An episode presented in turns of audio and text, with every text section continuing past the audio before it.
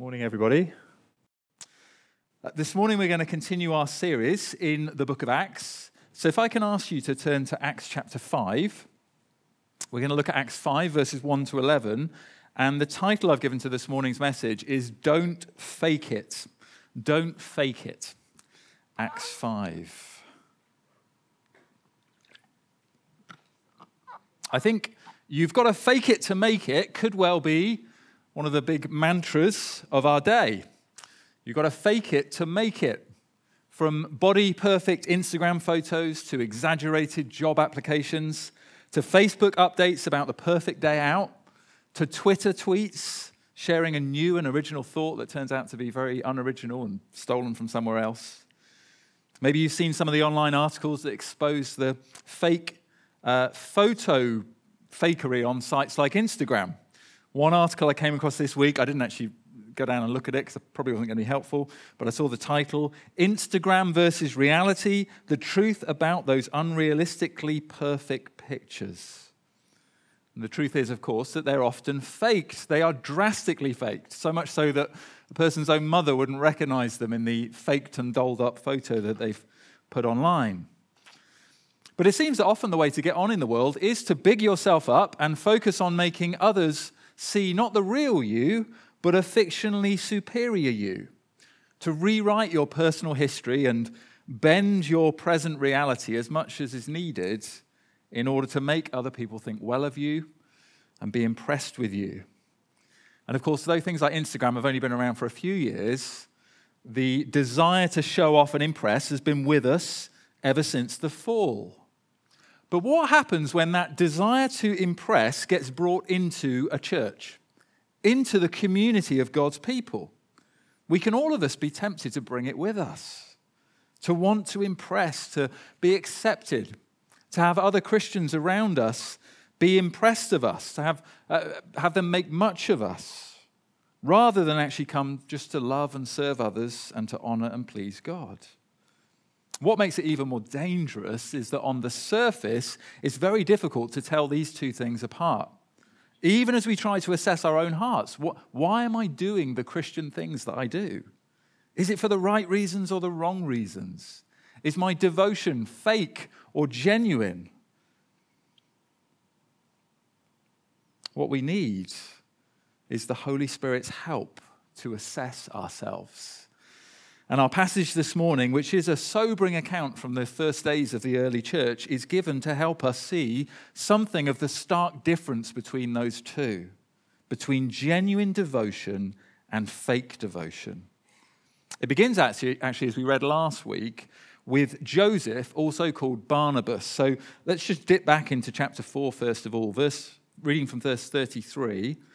And with great power, the apostles were giving their testimony to the resurrection of the Lord Jesus, and great grace was upon them all.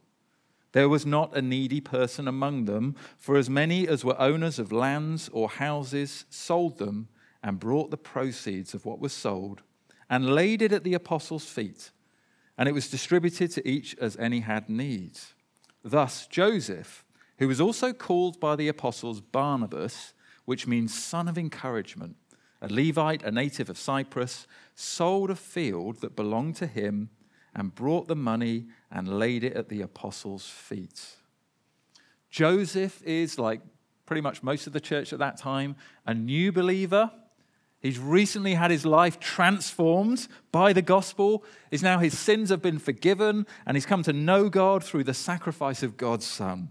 And he now wants to use what he has to serve God and serve his fellow Christians, particularly with an eye to those who are in material and financial need.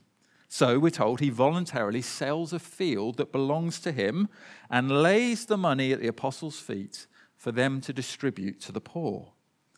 And the apostles like to call Joseph by nickname, we're told, Barnabas, because he's such an encouragement wherever he goes. Wherever he goes, people experience Barnabas' encouragement. You know, maybe they, they turn to each other and they say, Oh, look, there's Barnabas. Thank God for Barnabas. He's such an encouragement to be around, such a blessing. Oh, he, he brings so much grace to us and the things that he does. They are blessed by his kindness and his love. And Luke here clearly singles out Barnabas in order to encourage all who would later read Acts, including us this morning, to strive to be like Barnabas. It's an encouragement to want to be a person who brings profound encouragement and blessing to other believers. This is who God wants each one of us to aspire to be like, to, in a sense, follow people like Barnabas as they follow Christ. But there is a counterfeit example that Luke shares here as well. A way to look superficially like Barnabas on the outside, on the surface, but not actually be like Barnabas underneath. Enter Ananias and Sapphira. Reading from verse 1 of chapter 5. But a man named Ananias, with his wife Sapphira, sold a piece of property and with his wife's knowledge, he kept back for himself some of the proceeds and brought only a part of it and laid it at the apostles' feet. But Peter said, Ananias, why has Satan filled your heart to lie to the Holy Spirit and to keep back for yourself part of the proceeds of the land? While it remained unsold, did it not remain your own? And after it was sold, was it not at your disposal? Why is it that you have contrived this deed in your heart? You have not lied to man, but to God. When Ananias heard these words, he fell down and breathed his last. And great fear came upon all who heard of it. The young men rose and wrapped him up and carried him out and buried him. After an interval of about three hours, his wife came in, not knowing what had happened. And Peter said to her, Tell me whether you sold the land for so much. And she said, Yes, for so much. But Peter said to her, How is it that you have agreed together to test the Spirit of the Lord? Behold, the feet of those who have buried your husband are at the door, and they will carry you out. Immediately she fell down at his feet and breathed her last. When the young men came in, they found her dead, and they carried her out and buried her beside her husband. And great fear came upon the whole church and upon all who heard of these things. On the surface, and perhaps especially to many who were present that day, it seemed like Barnabas and Ananias and Sapphira had all done the same thing. Each had sold a piece of property and literally laid the proceeds down at the apostles' feet. Each had given a generous gift for the poor. And yet one of them is commended and held up as an example, and the other two are struck down by God, stone cold dead. It's no wonder, is it, that great fear came upon the whole church and upon all who heard these things. But the question that must be asked is this what was it that was so starkly different between these two?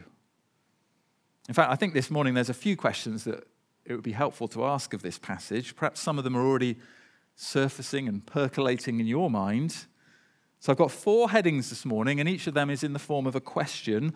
Hopefully, they're questions that many of us are already hoping for answers to. The four questions are these What was their sin? Why did they do it? Why did God respond so severely? And then how should we respond? First of all, what was their sin? Why or what did they do? What did they do? The first clue Luke gives us is in verse 2. Have a look at verse 2.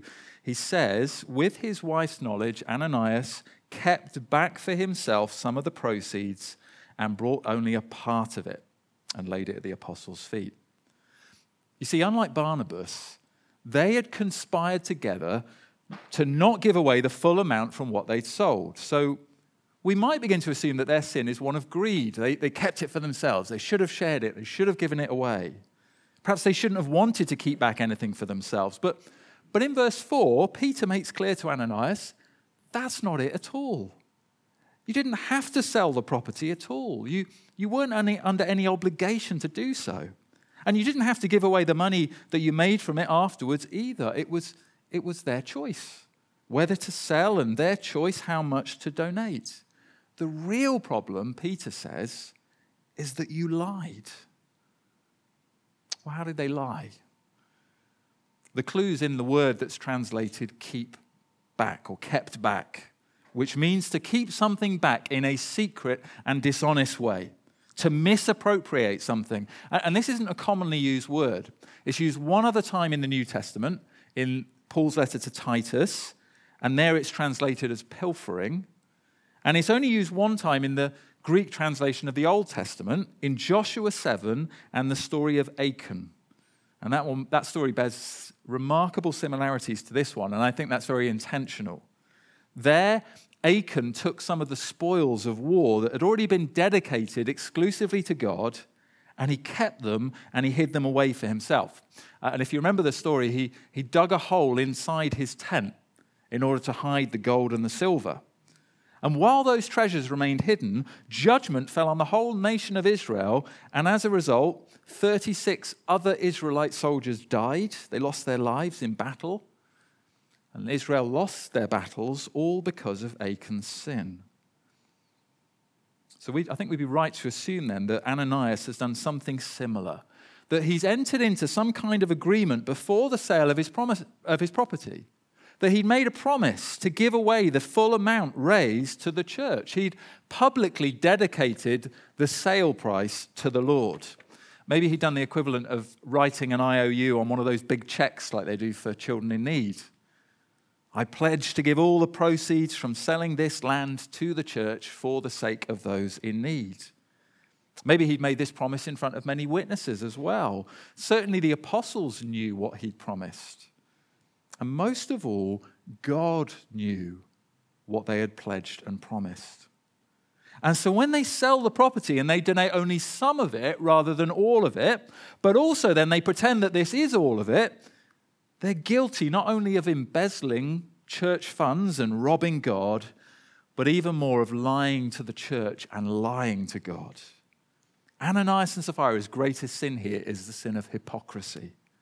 Their greatest sin lay not in failing to give all the money, but rather in trying to pretend that they had given all the money. Kent Hughes says this was pious pretense, religious sham, simulated holiness, Christian fraud, spiritual deception. They were hypocrites. And not because of a spur of the moment bad decision either.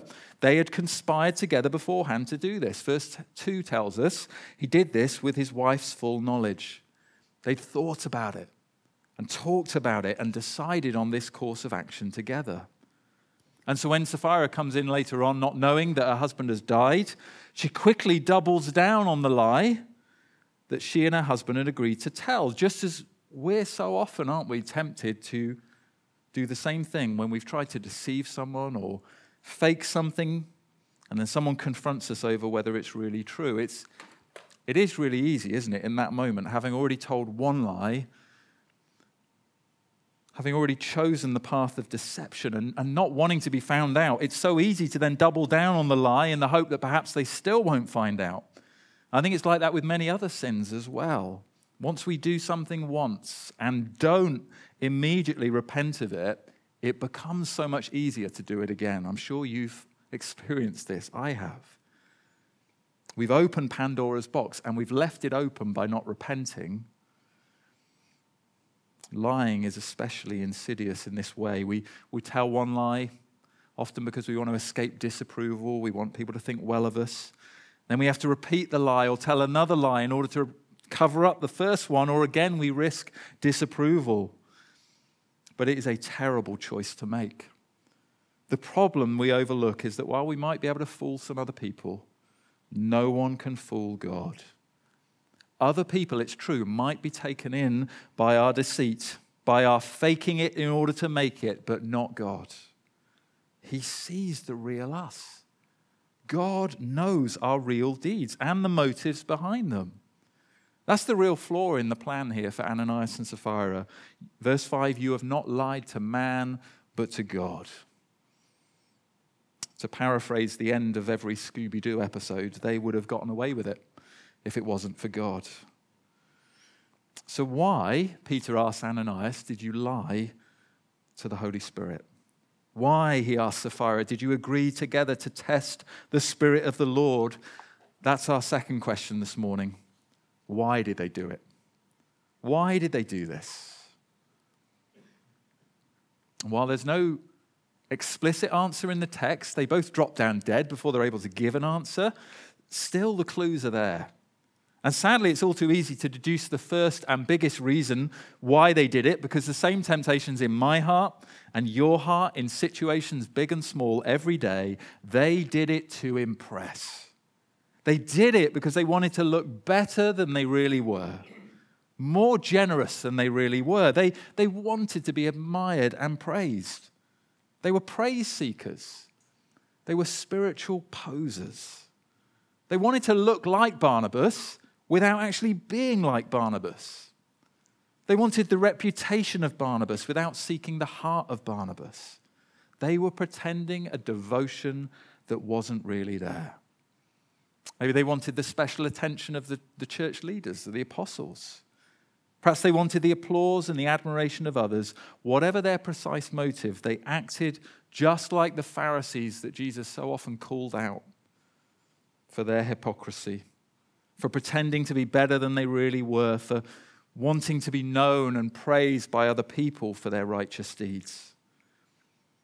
What's perhaps, perhaps most unsettling of all, certainly one of the big unsettling things here is it was Ananias and Sapphira's seemingly greatest act of devotion, an act that seemed to offer the greatest proof in their lifetime of how devoted they were.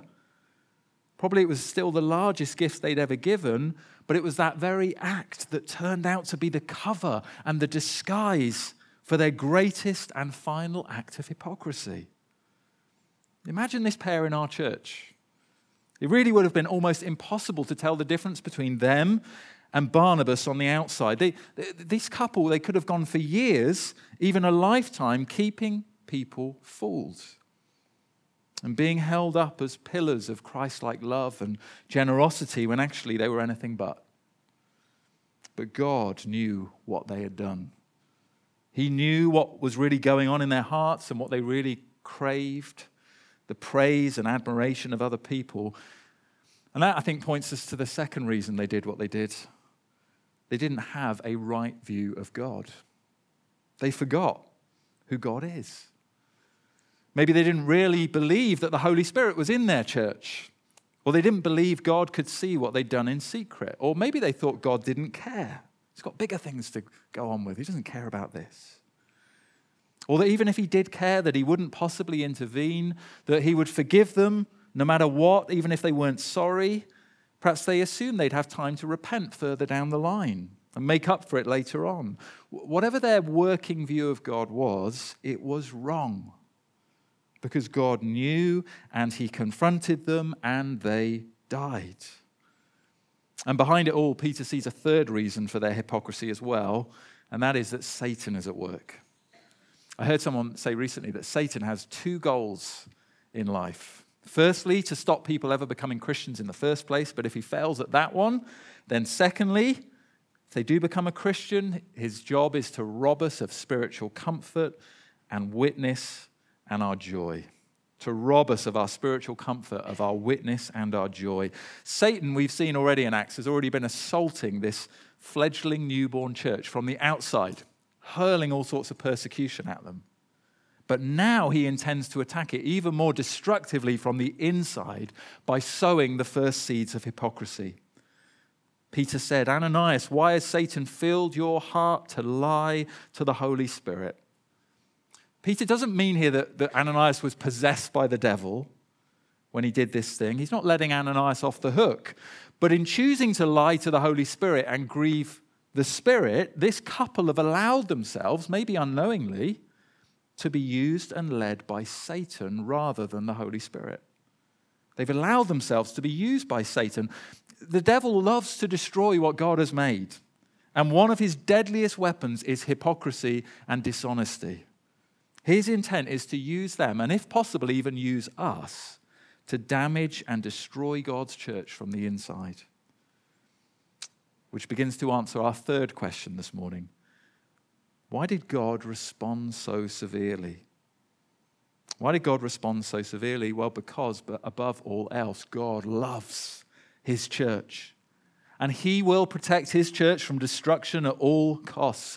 In the same way that a doctor will undertake even radical and painful treatment to root out disease and save a patient's life, God will act in the same way for his church. That's why Paul calls the Corinthians to exercise urgent church discipline in 1 Corinthians 5. And, and then later in that letter, he strongly warns them against misusing the Lord's Supper.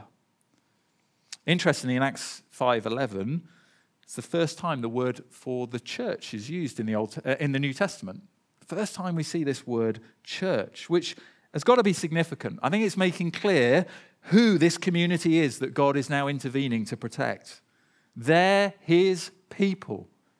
They're his blood bought bride, the bride of his son. He will not have them or their reputation be damaged or destroyed, especially at this early stage in their history, by the deadly cancer of hypocrisy.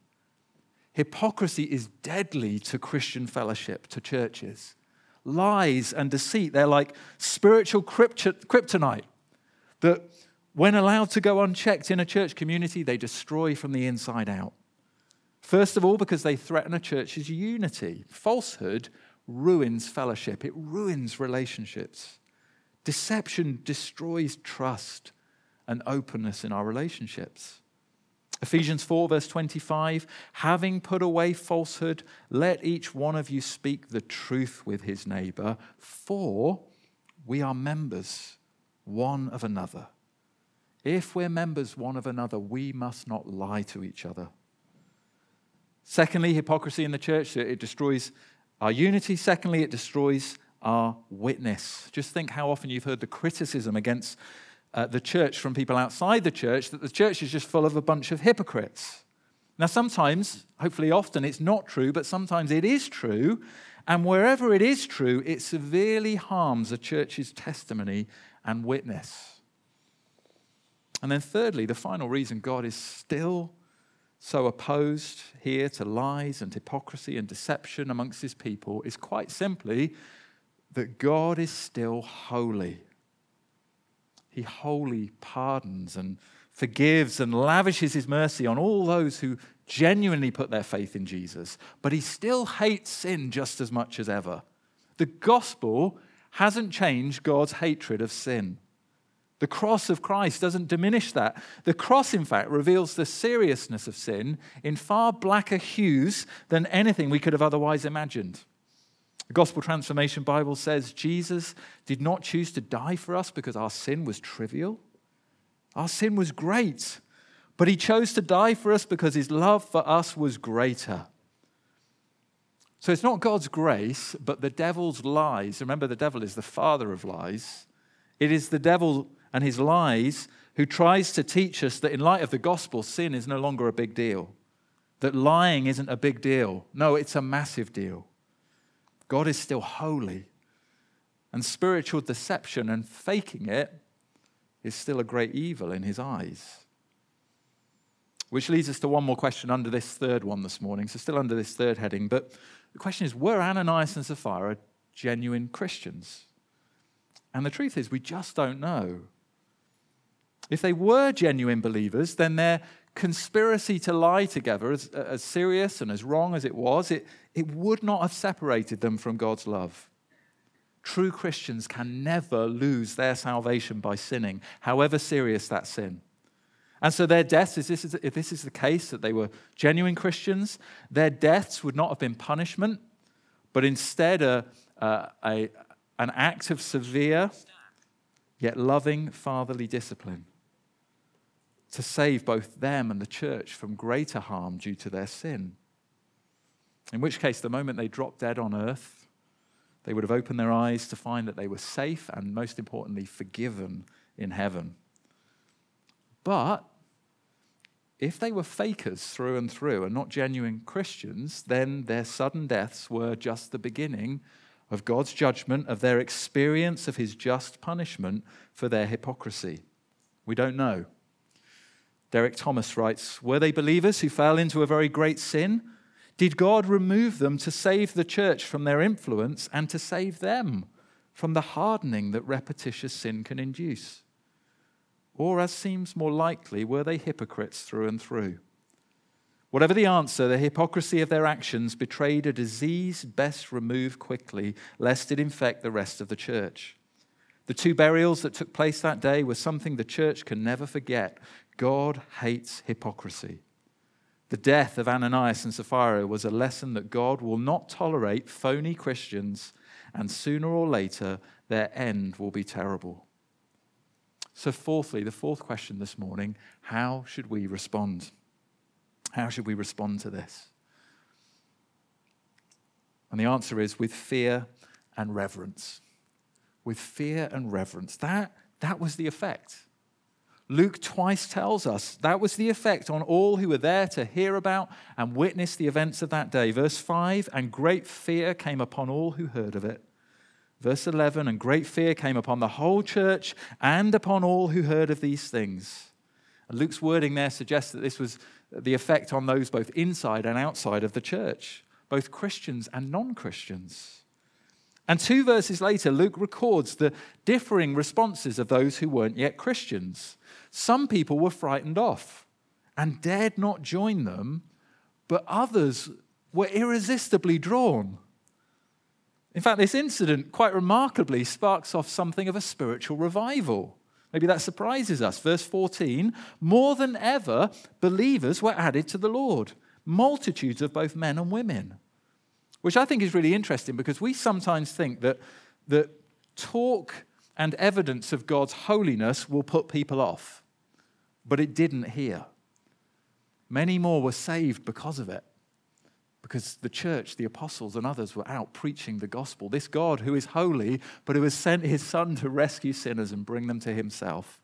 So many more were saved because of what happened on this day. And for those who were already Christians, uh, as Matthew Henry writes, if you remember, I quoted Matthew Henry last week, he talked about the combination of holy joy that was in the church, a real gladness, but also a reverence, where he writes about this passage it didn't damp their holy joy but it taught them to be serious in it and to rejoice with trembling. It reminded the believers that God is both loving and holy, and that those two things they go perfectly together. It's like Aslan in The Lion, the Witch, and the Wardrobe. Maybe you've heard this before. He's good, but he isn't safe.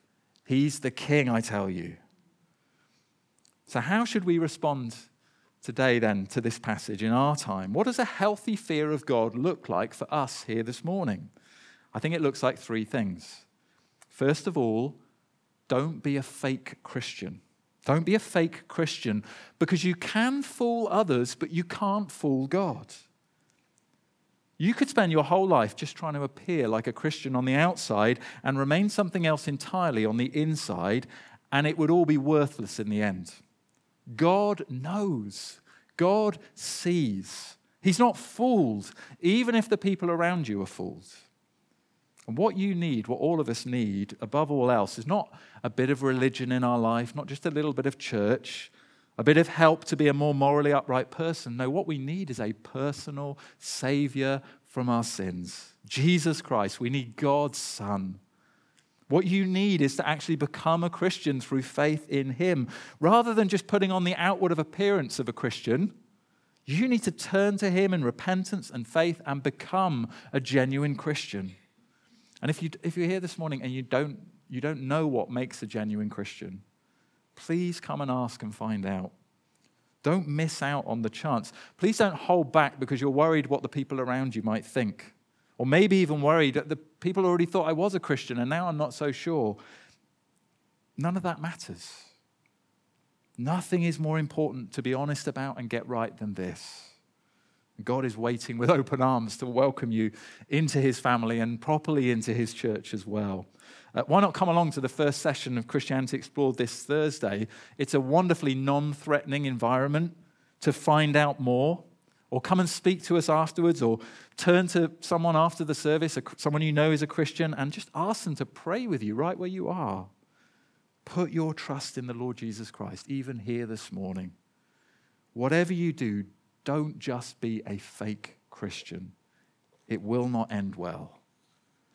Secondly, don't be a Christian who fakes it.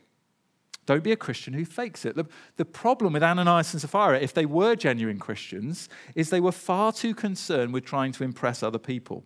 They thought that faking it was the way to make it. They forgot that the Lord sees and knows all things, that He sees our thoughts and He sees our hearts and all the things we do in secret. They forgot that He's holy and hates deceit. They forgot that left unchecked, hypocrisy is cancerous and deadly, not just to ourselves, but to those around us as well. And they forgot, most importantly, that God is full of grace and mercy towards those who are just plain honest about their sin, about the mistakes that they've made and the sinful messes they get themselves into. The one thing God can't abide or even help with is when we refuse his help when we pretend we don't need his help through pretense and dishonesty and cover up.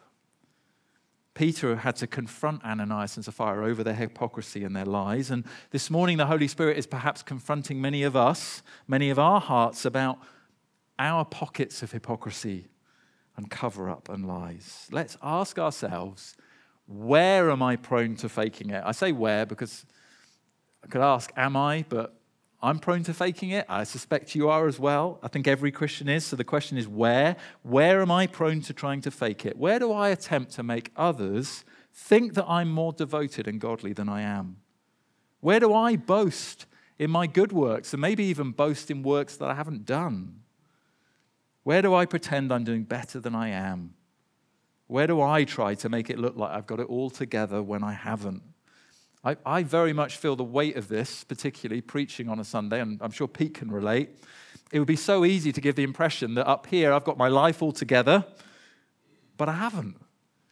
Every week I'm battling a lack of devotion in my heart and stubborn attitudes in my own life. We're all warring against our sin, and rightly so. What we mustn't do, the one thing we mustn't do, is just trying to cover it up under a cloak of pretense and hypocrisy. This past week, I had a plasterer come round to our house having a little bedroom replastered, uh, but I had to get him round early because I'd stripped off the wallpaper and found out that underneath there were some hideous problems going on. The, the wall is falling down, the, pla- the old falling away, and uh, it, it looks awful. There's giant holes and cracks and bulges all over. And my first instinct, honestly, when I was taking off the wallpaper, was why did I do this? Why did I take off the wallpaper? Why did I uncover this? My second thought was, can I just repaper it and cover it over? Or can I have the plasterer just skim over it and cover up the flaws? Well, as the plasterer painfully but honestly informed me on Thursday evening, I think the pain was more mine than his, obviously, but he honestly informed me there's no simple skimming over this mess. All of the old plaster, it needs to come off to reveal the wall underneath. And then and only then can it be cleaned up and replastered and remade.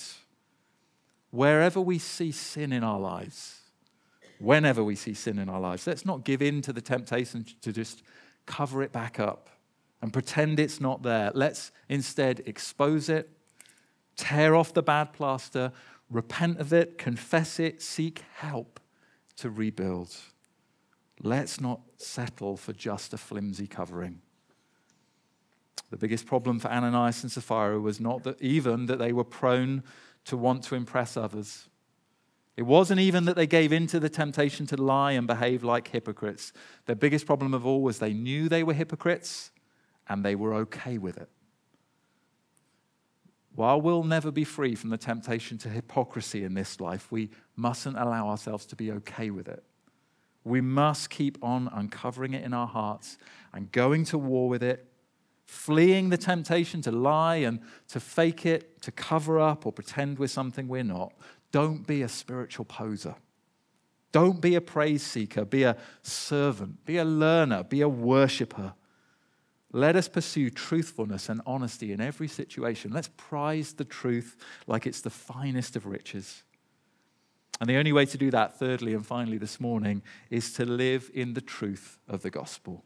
Live in the truth of the gospel. The gospel frees us from pretending. It frees us from having to pretend. It frees us from wanting or needing praise from other people. The gospel tells us all our sins and our failings are forgiven, so we don't have to hide them. They've, they've been forgiven. We've been washed clean. It tells us we're accepted by God, so we don't have to earn anyone else's acceptance. It tells us we're loved unconditionally in Jesus. It tells us that we're already genuine members of God's family. And so we already have a legitimate part to play in his body. We don't need to prove ourselves, we don't need to fake it in order to make it. God has put us here, and he has promised to use us. To live in the truth of the gospel is to live like Barnabas.